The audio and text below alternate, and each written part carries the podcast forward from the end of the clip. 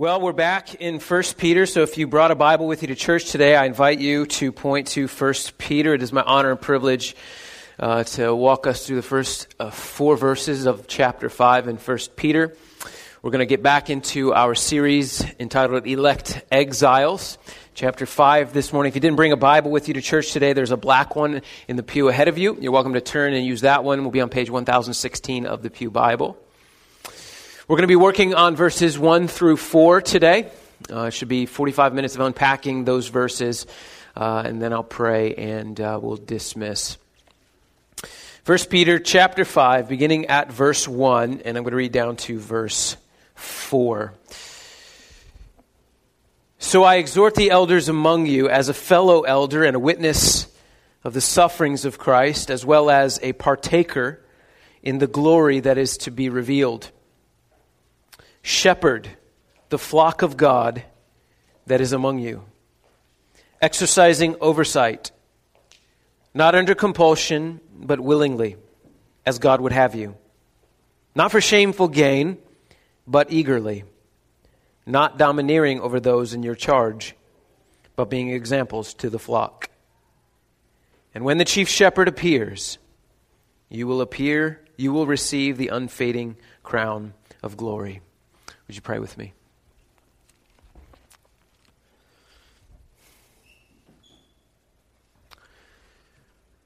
Father in heaven,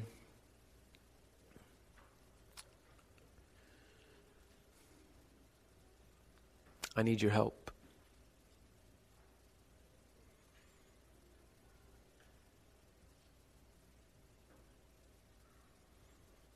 Lord, I am not the Savior, I am not the solution.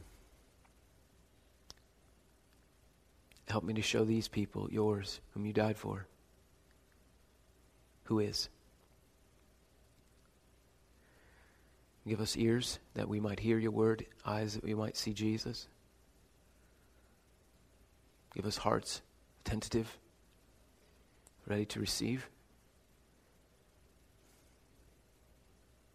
Teach us, Holy One.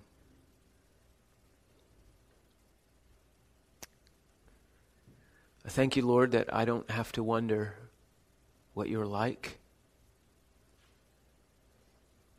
I don't have to wonder what you think. For you have spoken to us through your Son in His Word. Let us see those words this morning.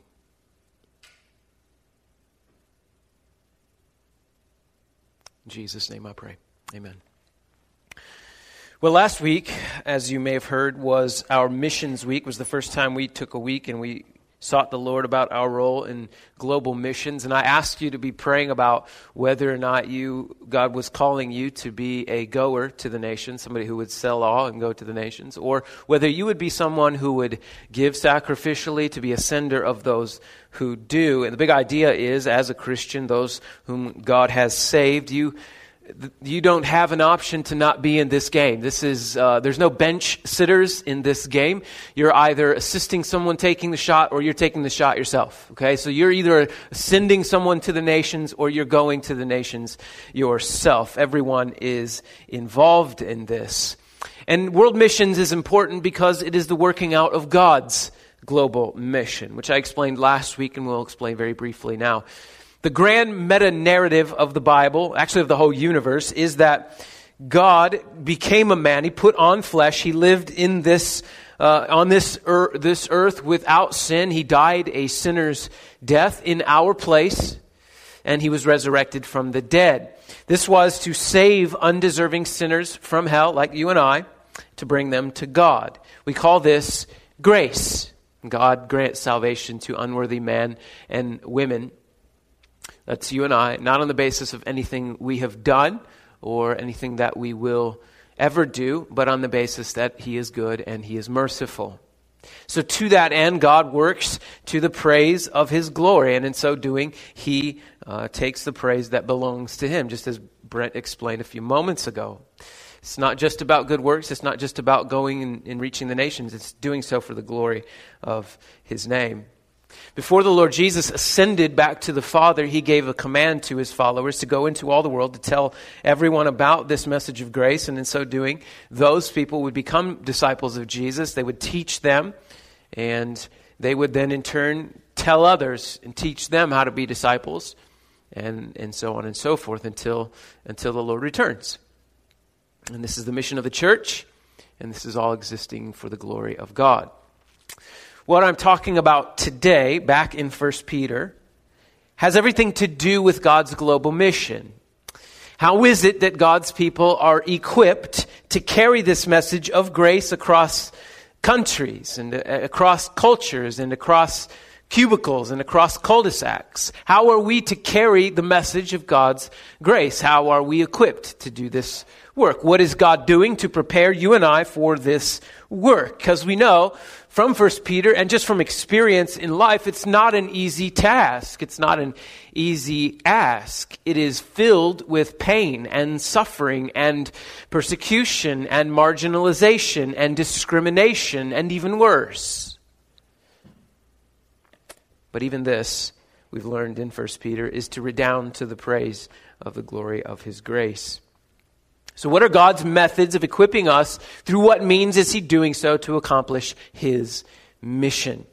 Part of the answer to that question appears here in chapter 5 of 1 Peter. The apostle gives us uh, here men he speaks to called shepherds. Shepherds. So the answer to the question is how are we being equipped to go to the nations to the glory of God? And the answer is shepherds. Now that is about as godlike an answer as you can find. Because essentially what you're doing is you're gathering together what is effectively an army of people to go and sell all and to organize and to go to the nations and to give their lives for the proclamation of the gospel. No man comes up with the answer to what they need as a shepherd. Men come up with answers like what you need is like a war worn four star general who knows how to organize people. Men come up with answers like you need a CEO, somebody with an MBA in business who can gather people together and identify leaders and put up structures in place for people to go. But that's not what God says. God says, what you need are sheep herders, people who know the Bible who can lead people and teach them Scripture, shepherds. So I want to take a minute before we dig into the passage and hopefully explain this metaphor of sheep and shepherds because it's all over the Bible that God's people, that's you and I, we are called sheep throughout the scriptures, and God Himself, Jesus Himself, as well as elders, are called shepherds. So we're called sheep, and if I'm honest, it's a rather unflattering metaphor. Sheep are, I mean, he could have used other things, could have chosen tiger or lion or panther or a bear or something cool. But instead, God chose sheep. When my children play animal games, they generally take on the form of some four legged creature that kills things with its face, that has claws and has teeth and is mighty and can roar. Ethan's generally a dinosaur or whatever thing brings the most destruction in that moment. It's never a sheep. And it's strange too because when you look at the like the NFL, when they name, there's all kinds of NFL teams named after animals. There are, for example, uh, jaguars and bears and Bengal tigers, even eagles, not sheep. The closest we get is a ram, but there is no Cleveland sheep. Although at times they probably deserve that title, they don't. Cleveland sheep it doesn't inspire fear in the opponents. Sheep are not scary creatures. We tell our children to count them as they go to sleep. It's unlikely that sheep will ever make Animal Planet's top 10 most deadliest creatures. No one's afraid of sheep. You ever hear of someone dying from a sheep attack? Exactly. Look, if you make it to glory after having died from a sheep attack, I don't know, your life went terribly wrong. Something happened. It just doesn't, doesn't take place. Sheep are defenseless, herd animals made of warm sweaters and meat. They're just not killers. So, why does the Bible so often call us sheep? Because that's insulting. And I think the reason is it has to do with one word, and that is dependence. Sheep, as creatures, are dependent on shepherds. And that's probably why we don't like this metaphor, but it's probably why God loves it. What American do you know who aspires to dependency? You know, it's just not in our blood. We're like, I'm going to do it myself. But God knows that, spiritually speaking, doing it yourself is damning. And so, the sheep shepherd metaphor is fitting because it reveals God as our leader, as our lover, as our provider, as our protector, as we are dependent on Him. It shows our need for God and Him as our shepherd. Still, I don't know of any sheep herders among us this morning, and so I want to tease this out just a little bit more and take a minute and explain the relationship between a sheep and a shepherd in the first century because uh, undoubtedly Peter, Peter's audience would have understood it, but we're in the 21st century and we don't herd sheep. At least I don't think you do on your day to day job. I don't think you're a sheep herder, so let me maybe help you understand what this metaphor means. So I did some research. Sheep are not stupid. I was surprised to learn this. Sheep are not actually stupid animals. They have that reputation, uh, probably because they are defenseless creatures and they are easily frightened. When they are frightened, they generally group together in danger. They are a grazing animal, not terribly good with a sense of direction. They are a hardwired herd animal, which are, which are very good at following. So if there's a leader and that leader leads, it sometimes goes off a cliff, and the others will just follow it right off the cliff. Sheep are great at hearing. They have pretty good eyesight, but they have very bad depth perception. And it's probably for this reason that while they're grazing, some sheep are known to wander off because they can't tell how far away they are from the flock until they're lost. All of these reasons um, indicate that sheep need a shepherd. In the first century, Shepherding was uh, an unglamorous, dirty, and full time job. It required being with the sheep constantly. It meant leading sheep to still waters because moving waters frightened them. Uh, it meant leading them to good pasture. It meant going after the sheep as they get lost and recovering them. Shepherds helped the ewes to give birth to lambs, and they would help to look after the young. A shepherd needed to know his sheep. Often shepherds would call them by their name. Each sheep would have its own name, and they would call them by name. The first century shepherd would speak to his sheep, and the sheep knew his voice. Being a shepherd also meant being um, somewhat brave. I mean, you're out there by yourself with sheep, and you had to protect the sheep from predators. There's stories that we read in the scriptures of King David when he was a young boy, a young shepherd, and he would have to ward off bears and lions. The Lord calls himself the shepherd of his people. Psalm 23 is probably the most famous example. The Lord is my shepherd. Jesus was fond of taking this label on himself as well. Jesus is the good shepherd. He feeds us, he comforts us, he leads us to good pasture. He seeks after those who stray from the flock. He helps us to mature. Jesus protects us from walking into danger. He protects us from predators, and he protects us from what the Bible calls wolves. So, how does he do this? He's not even here, he's in heaven. So, how does Jesus, the Good Shepherd, do this, act as a shepherd for his flock, for his people, you and I? That is what 1 Peter 5 is all about. The first part of it, anyway. What happens here in the first few verses of 1 Peter 5 is Peter narrows his focus. He's been writing uh, four chapters uh, directly to these elect exiles, these Christians spread throughout Asia Minor in these churches. And he's writing to the congregations, but now he narrows his focus and he begins to write to men, whom he calls elders. So we'll take a look. Verse 1. So, or therefore, I exhort the elders among you as a fellow elder and a witness of the sufferings of Christ, as well as a partaker in the glory that is going to be revealed. A few observations about this verse. First, he says elders. So it's plural. It's plural. There's a plurality of elders. Within the churches spread throughout Asia Minor, there were elders. They were already established, and Peter just assumes they are elders. Now, you should know in the New Testament, the term elder, pastor, shepherd, bishop, overseer, it all refers to the same person. It's used interchangeably, these words, in places like Acts 20, Titus 1, 1 Timothy 3, and here. The word elder refers to their maturity, overseer and bishop, the responsibility to lead the people, pastor and shepherd, the responsibility to feed the people. And Peter is addressing pastors, he's addressing elders. It's the same person, men that God has chosen to lead his church. Another observation these men are among the people. So I exhort the elders among you.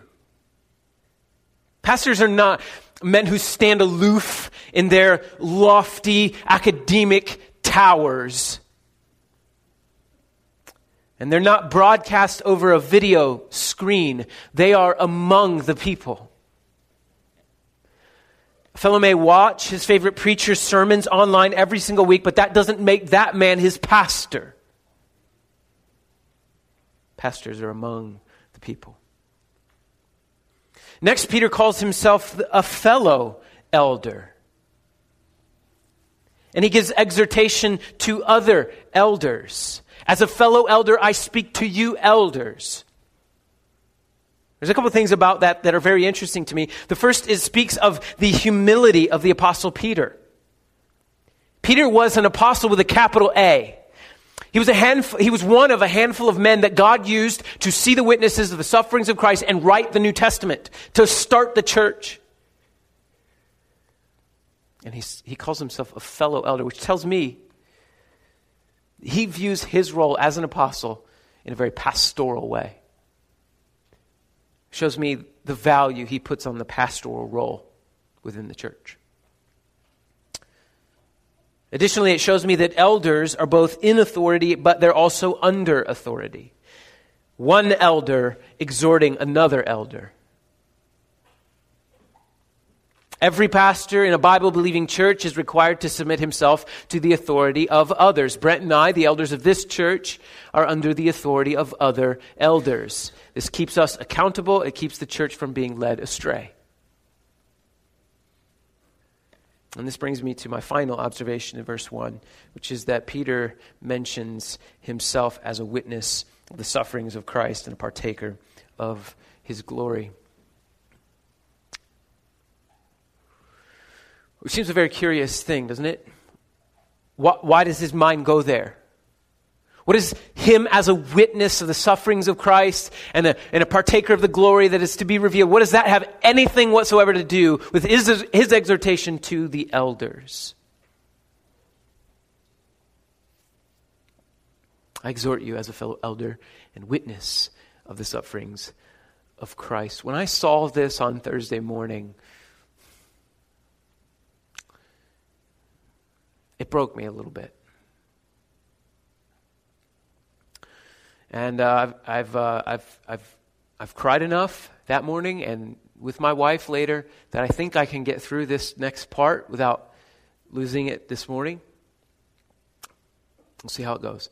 I think what Peter is, is, is saying by mentioning the sufferings of Christ as being a witness of the sufferings of Christ, being connected to eldership, is because I think he means to remind I think in his mind he's remembering what Jesus endured to make the church. I think I think Peter is thinking of what Jesus went through, the blood he shed for his people.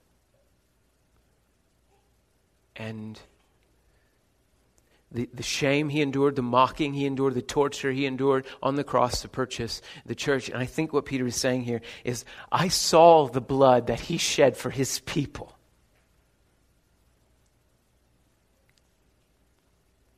I watched the agony he endured to save them.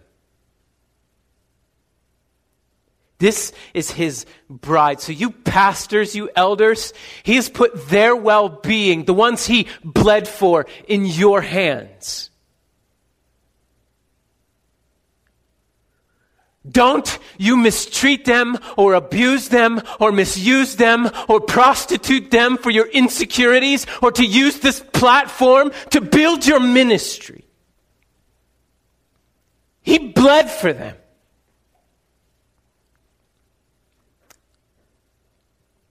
I think he's reminding them of the cost of the church. The call to pastoral ministry is a sobering one, and it's a serious one. It, it's a good reason why Charles Spurgeon told his students if you can be anything else, be that. And I think if more pastors understood the seriousness of the call to the ministry, there would either be far less pastors or there would be far better ones.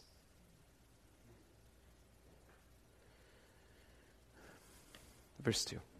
Here's what pastors do shepherd the flock of God that is among you, exercising oversight. He says, shepherd the flock of God. They're not my people, they are God's people. It's, it's, it's, it's the only imperative command in this whole passage to shepherd God's people, those that Jesus bled for. The way Jesus uh, leads his people to still waters and green pastures and safe mountain faces, the way he protects us and provides for us, are through his under shepherds, through his elders, his pastors. Peter calls Jesus the chief shepherd in verse 4, which means that pastors are under shepherds. This is his flock, and they're to take care of and tend his flock. So the call to eldership is a call to tend, shepherd the flock of God. Eldership, pastoral work, is shepherding work, which means pastors are not CEOs. This is not a business. I am not a professional. I am a shepherd. I am an unremarkable, ordinary, plain sheep herder. Doing undignified, dirty work of just regular Christian life. We shepherd sheep.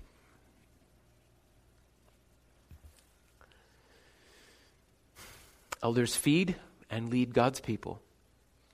And the way they do this, primarily, is through teaching and preaching of God's Word. So, once or twice every week, God's people gather together to hear God's Word being taught by God's elders. And this is their spiritual food. Scripture says that man can't live by bread alone, but by every word that proceeds from the mouth of God. So, the primary role of elders is to be able to teach God's word, which means that if you're going to have a qualified elder, he has to be one who can rightly handle the gospel. He can rightly handle God's word. He has to have the ability to take the, the complicated issues of everyday life and bring the gospel to bear to that issue. So, he needs to know the Bible. And he needs to be able to teach. Elders are also called to exercise oversight which means leading and protecting. Shepherds are required to protect the sheep from danger, from being led into the wrong direction, where there's dangerous cliffs or poisonous plants that they might eat, or um, protect them from predators, from wolves. Listen closely how the Apostle Paul speaks to the elders in Acts chapter 20. This is what he tells pastors. He says, Pay careful attention to yourself and to all the flock in which the Holy Spirit has made you overseers to care for the church of God, which he obtained with his own blood. Sound familiar? Oh, how often preachers like me need to be reminded of the cost of God's people to be where they are. He shed his blood for these people. Shameful the way God's people are often treated by men like me. Paul goes on, I know that after my departure, fierce wolves will come in among you, not sparing the flock, and from among your own selves will arise men speaking twisted things to draw away disciples after them. So the role of the elder is to shepherd the flock and shoot the wolves. So is Brent and my responsibility to pay careful attention to you all. We have to be among you. Jesus bled for you. And the enemy is out to get you. Wolves are metaphors for false teachers. They are men and women who lead people into heresy and spiritual destruction. And part of our role is to identify false teaching and to deal with the false teachers. Sometimes from among us, sometimes from among the church. So you'll forgive us when revivalists blow into town and we are cautious.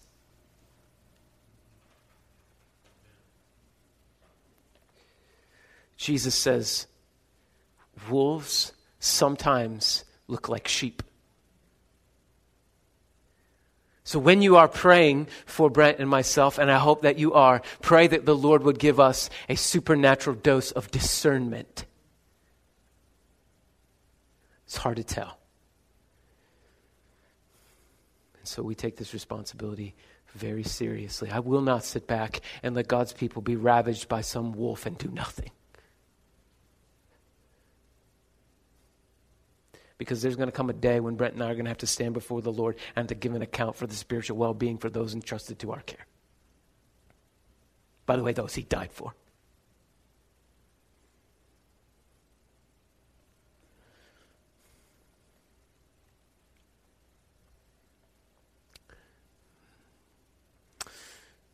So, this means, dear friends, there may be times where Brent and I ask you questions about what you're reading and who you're listening to.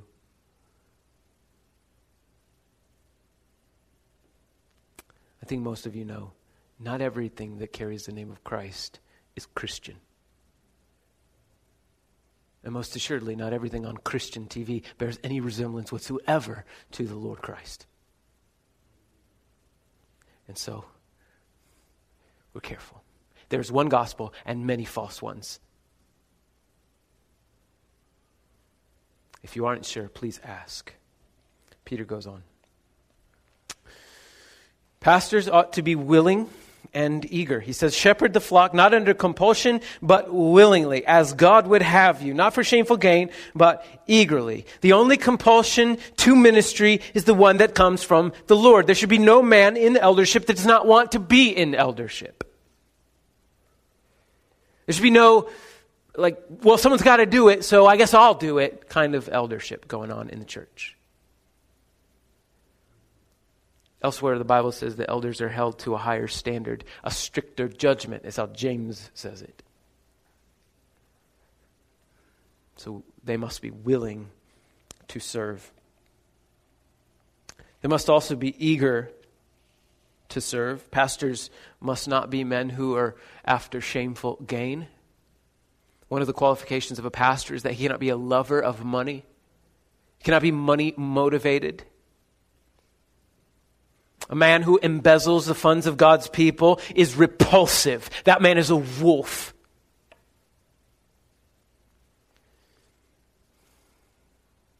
But I think Peter means more than just money because he's pretty ambiguous with uh, shameful gain.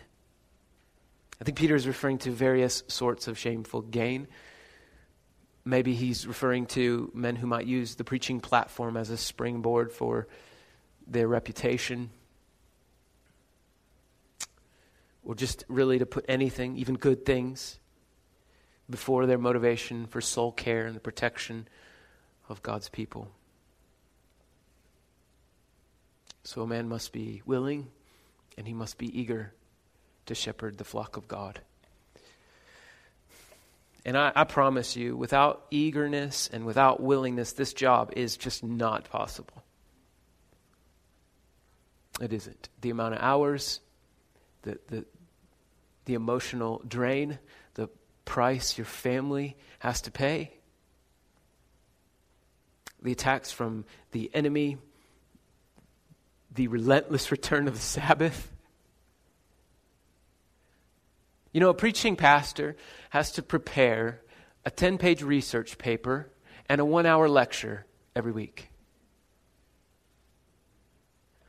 And that, on top of personal Bible study, his own prayer life, leading his family, visiting folks in the hospital, counseling appointments, meetings with other pastors, meetings with missionaries, banquets, and family time. But can I just tell you, Cornerstone? What an absolute delight it is every morning that I get to get up and serve you as well as I can and give you my life and bleed for you because Christ bled for you. When I get to see you throughout the week, when I get to meet you for lunch, when I get to pray with you in a hospital room, when I get to hear you on the phone, I promise my heart is filled with joy. I love you dearly. I love serving you as your pastor. I hope, God willing, I get to do it for 30 more years. I know Brent does too. Then he says in the next verse, You do this not domineering over those in your charge, but being examples to the flock. The elder pastor is not to lord over others. He's not to lord himself over them and domineer over them. First Peter chapter or First Timothy chapter three, Titus chapter three says that the elder should be gentle so if this is your church, God has placed you under our charge. And our pastoring of you ought to be gentle. Firm, to be sure, but gentle. Never domineering. We should never have to say, well, we're the elders, just deal with it. That is not how Jesus led. The prophet Ezekiel, in Ezekiel 34, rebuked elders in his day for ruling by force and with harshness. A harsh, domineering leader of the church is no leader at all. That man is an insecure coward and unfit to be a pastor. Instead, Peter says, elders are to be examples. And this is probably the most sobering description yet. The Apostle Paul told the Corinthian church, Imitate me as I imitate Christ.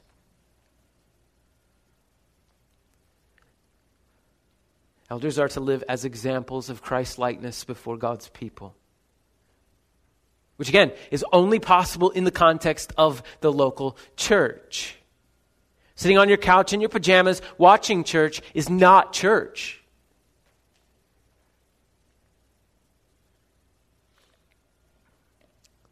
In order for verse 3 to work, the church ought to have access to her pastors, and elders ought to have access to her. This way we do life together. This we, we, we do ministry together. Pastors ought to be among their people, to be exemplary husbands, exemplary fathers.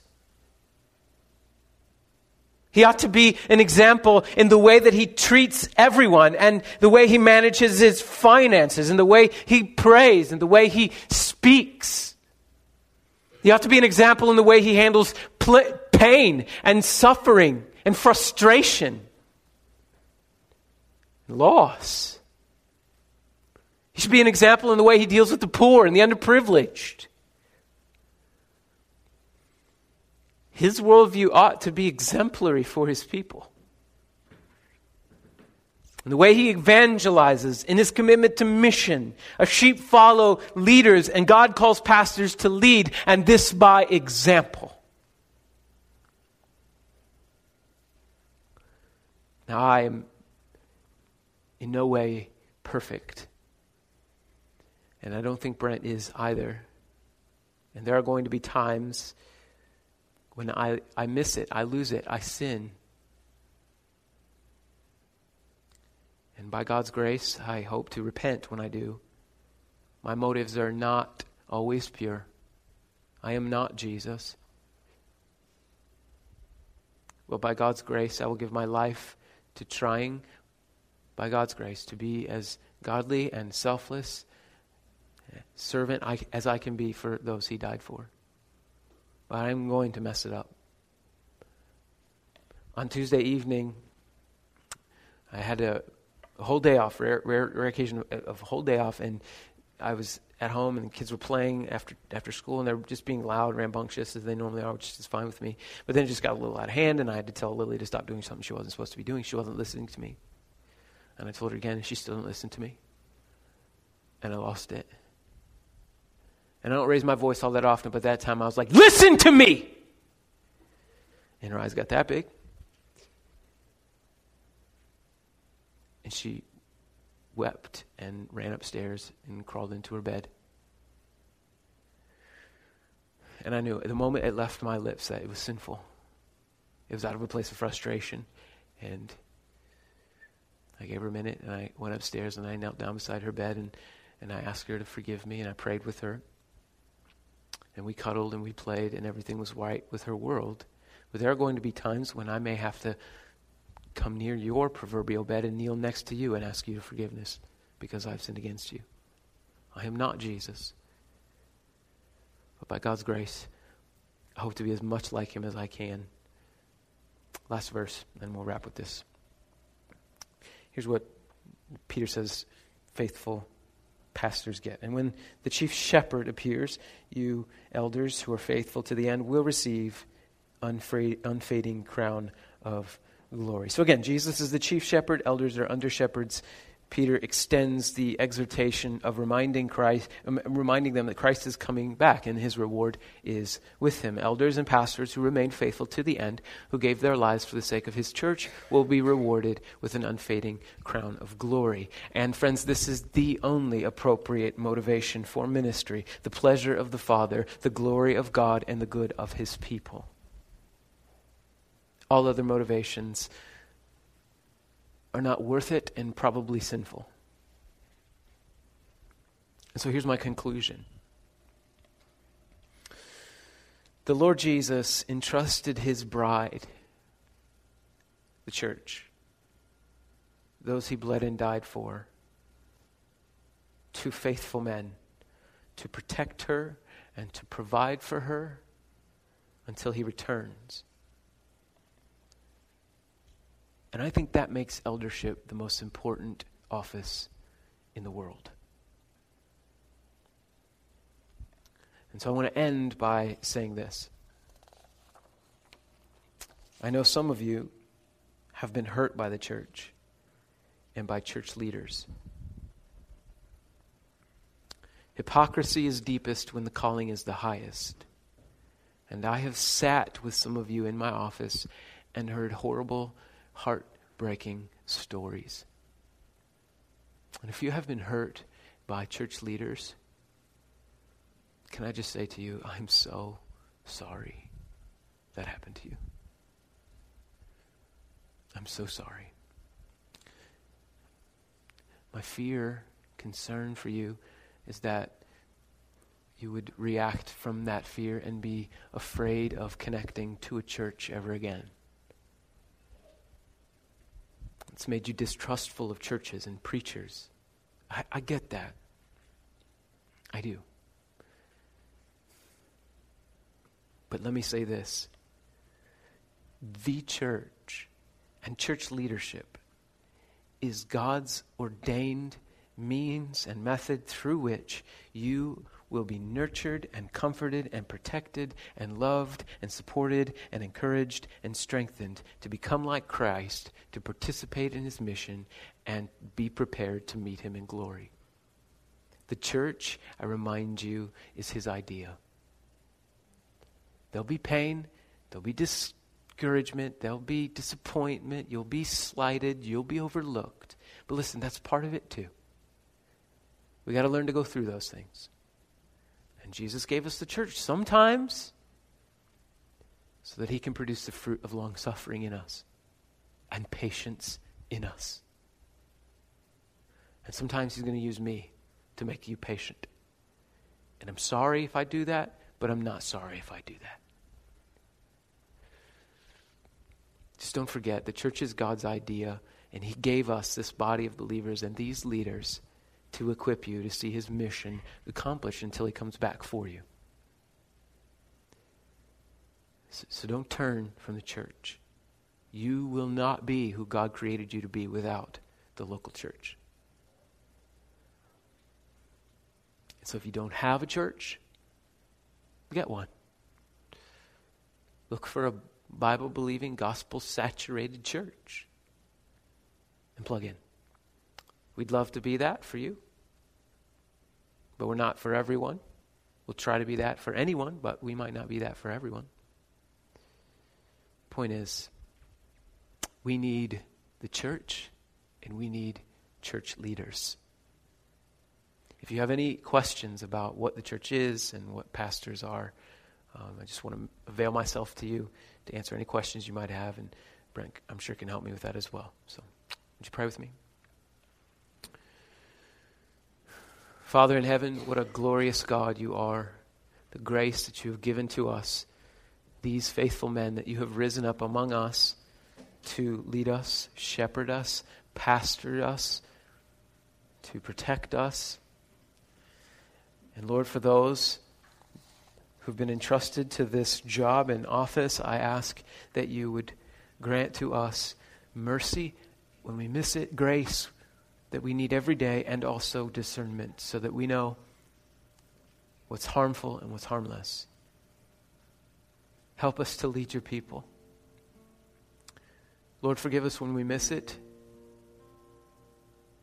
And don't let us get to the last day, Lord Jesus, and stand before you having lost something you bled for, having wounded someone you went to the cross for. Help us to see the seriousness of this. In Jesus' name, amen. You can stand to your feet. What we like to do at the last part of our service. I want to reread the passage and give you the opportunity to just reflect on God's Word. If there's something in here that has the Lord, Holy Spirit has brought to your attention that you need to repent for, then to give you that opportunity to do so this morning. Um, and then I want you to be able to rejoice knowing that when you confess your sins, that God is faithful and just to forgive you of those sins and to cleanse you of all unrighteousness. We're going to sing another song, and during that song, just take a, a few moments, you and the Lord. You don't have to confess anything to me, but you just confess it to the Lord. I'll give you an opportunity to confess the sins in your heart. Put your faith in the Lord. The communion table is open. Okay, if you are a follower of Jesus and in good standing of your home church, you're welcome at the Lord's table. We're not going to do official communion, but you're welcome to help yourself to the Lord's table. Let me read and then um, we'll sing again. 1 Peter chapter 5. So I exhort the elders among you as a fellow elder and a witness of the sufferings of Christ, as well as a partaker in the glory that is going to be revealed. Shepherd the flock of God that is among you, exercising oversight, not under compulsion, but willingly, as God would have you, and not for shameful gain, but eagerly not domineering over those in your charge, but being examples to the flock. And when the chief shepherd appears, you will receive the unfading crown of glory.